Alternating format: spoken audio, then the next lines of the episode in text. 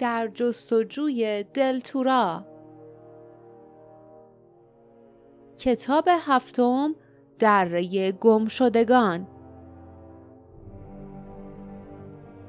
فصل یازدهم بازی.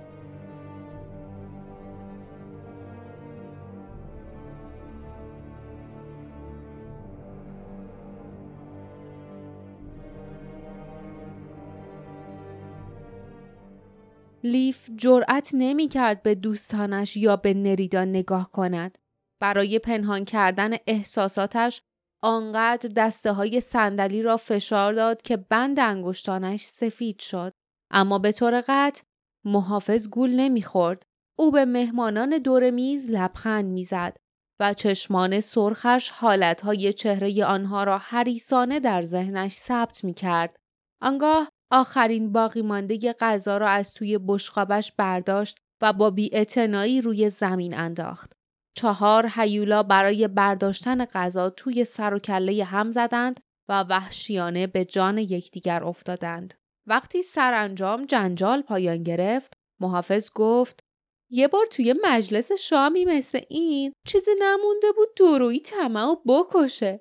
آهسته صندلی را عقب کشید و ایستاد. آن موجودات تغییر شکل یافته در حالی که آب از دهانشان راه افتاده بود پشت سرش به راه افتادند. محافظ گفت حالا وقت بازیه. وقتی که از همه وقتهای دیگه بیشتر دوستش دارم. با من بیاین. نیازی نبود از آنها بخواهد. چه دلشان می‌خواست و چه نمی‌خواست پاهایشان او را دنبال می‌کرد. محافظ به سرعت از فضای درخشانی به فضای دیگر می‌رفت و حیوله ها نیز نزدیک او حرکت می کردند. سرانجام به اتاقی رسیدند که معلوم بود محافظ بیشتر وقتش را آنجا میگذراند.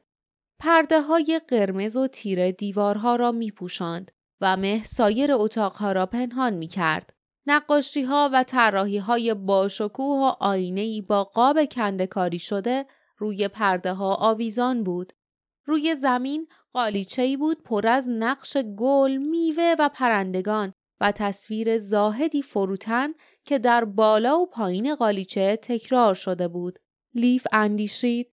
یکی از شوخی های کوچیک محافظ.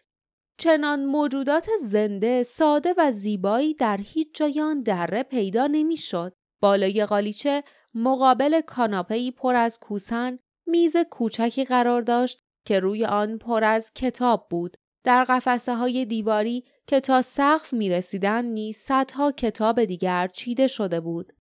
محافظ مکس نکرد.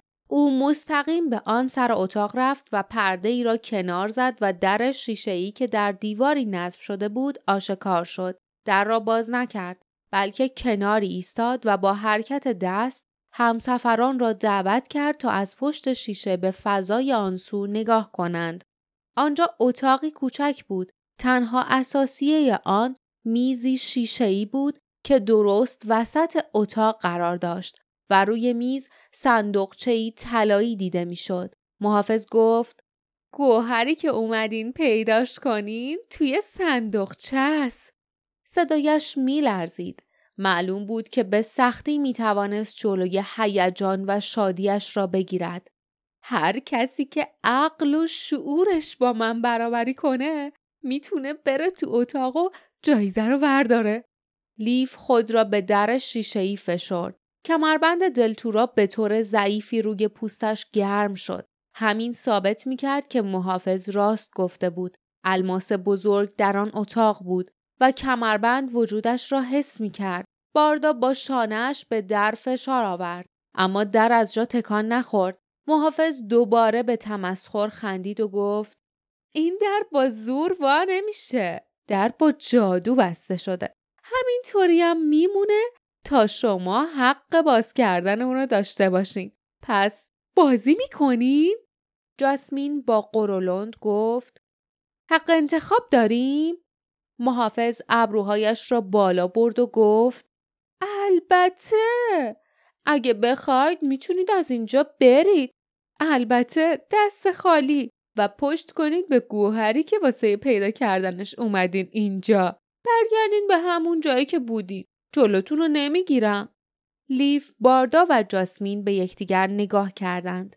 لیف که می‌خواست کاملا مطمئن شود پرسید اگه ما بازی رو ببریم و بریم تو اتاق الماس مال ما میشه؟ شما می‌ذارید با جایزمون از این دره بریم؟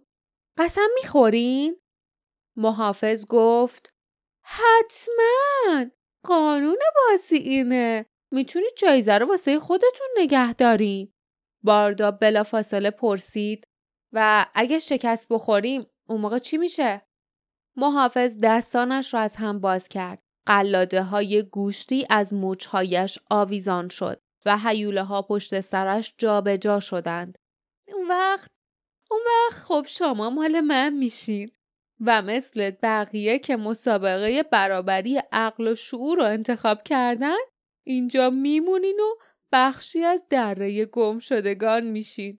تا ابد. همسفران بی حرکت کنار در ایستادند. بیرون اتاق کوچکی که صندوقچه در آن قرار داشت دستهای رنگ پریده و معیوسی از میان مه مواج شیشه را لمس می کردند. محافظ گفت مبارزه رو قبول می کنیم؟ وقتی منتظر جواب آنها بود چشمانش همچون زغال گداخته میسوخت. باردا با همان لحن گفت قبل از اینکه تصمیم بگیریم باید چیزای بیشتری بدونیم. اما نریدا به مخالفت سر تکان داد و گفت من احتیاجی ندارم بیشتر بدونم. قبلا تصمیممو گرفتم. این سه نفر هر کاری دلشون بخواد می‌تونن بکنن اما من بازی نمی‌کنم. محافظ تعظیم کرد. هرچند که گوشای لبش به حالت تحقیر منقبض شد. او همچنان که با بیاعتنایی دستش را تکان می‌داد گفت پس خانوم شما می‌تونید برید. افسونی که نریدا را در بر گرفته بود باطل شد. او تلو تلو خورد و برگشت و بدون آنکه به پشت سرش نگاه کند از اتاق بیرون دوید. محافظ آهی کشید و زیر لب گفت حیف شد. فکر می کردم بین همه شما اونه که نمی‌تونه در مقابل وسوسه الماس مقاومت کنه. حتی حالا هم شاید نظرش رو عوض کنه و برگرده. بوی طمع حسادت و درویی تو وجود اون خیلی قوی بود. محافظ به طرف موجوداتی برگشت که کنارش بودند. آنها را یکی یکی نوازش کرد و زیر لب گفت شما با هوشیاری اونو حس کردین مگه نه عزیزای من حیوله ها در حالی که چهره های ورم کردهشان را با محبت به دست های او میمالیدند به موافقت نفس نفس زدند و قریدند. محافظ بدون آنکه به خود زحمت بدهد و برگردد انگشتش را به طرف همسفران تکان داد. آنها با آرامش حس کردند که بندهای نامرئی از روی بدنشان برداشته شد و می توانند آزادانه حرکت کنند. محافظ سلانه سلانه به طرف آینه رفت و همچنان که لبخند می‌زد و دست به ریشش می‌کشید با لذت به تصویر خود در آینه نگاه کرد. انگشتان لیف بیتاب بود که به طرف شمشیرش برود و حمله کند. اما او می‌دانست. همانطور که باردا و جاسمین می‌دانستند. این کار بیفایده بود. نفرت، طمع، غرور و درویی روبرویشان ایستاده بودند و دندانهای کج و کولهشان را به آنها نشان می‌دادند. با هشداری از طرف آنها محافظ برمیگشت و افسونی دیگر شاید حتی افسونی قویتر از افسون قبلی را در موردشان به کار میبست. سرانجام محافظ با خمیازه ای از مقابل آینه روی برگرداند و گفت وقت خواب منه.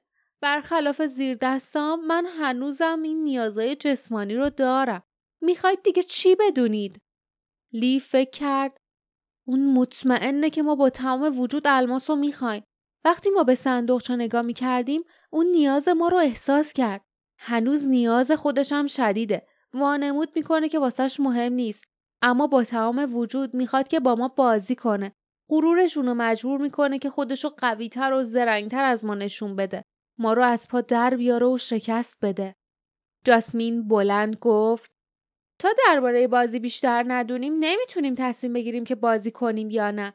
این بازی چی هست؟ چطوری اونو انجام میدن؟ محافظ که مکس کرده بود اخم کرد. لیف گفت می‌خوای ما بازی کنیم درسته؟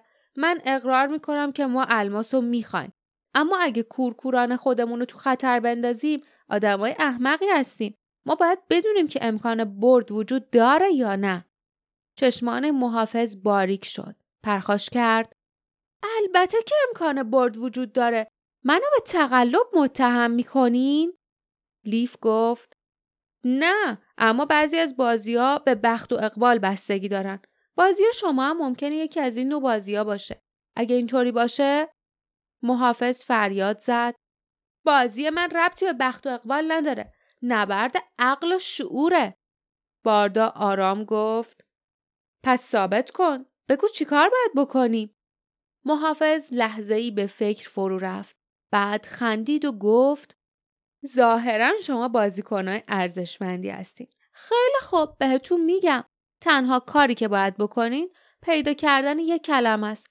کلمه ای که در رو باز می‌کنه. اون کلمه اسم واقعی منه. همسفران در سکوت به یکدیگر خیره شدند. این آخرین چیزی بود که انتظارش را داشتند. محافظ با رضایت سر تکان داد. از تعجب آنها خوشحال شده بود. با تمسخر افزود. سر نخای این معما توی این قصره اولیش هم توی همین اتاق قایم شده. باردا شانه هایش را صاف کرد و با لحنی رسمی و معدبانه گفت ازتون خیلی ممنونیم. ممنون میشیم که یه مدتی ما رو تنها بذارین تا در موردش تصمیم بگیریم آقا. محافظ تعظیم کرد و گفت حتما من آدم منطقیم. این تقاضای معدبانه شمارم قبول می‌کنم. اما از شما یه تقاضایی دارم که از صبر و تحمل من سوء استفاده نکنی. یه کمی بعد برمیگردم و اون وقت می‌خوام که جوابتون رو بدونم. همچنان که قلاده های جانورانش را در دست جمع می‌کرد برگشت و از اتاق بیرون رفت.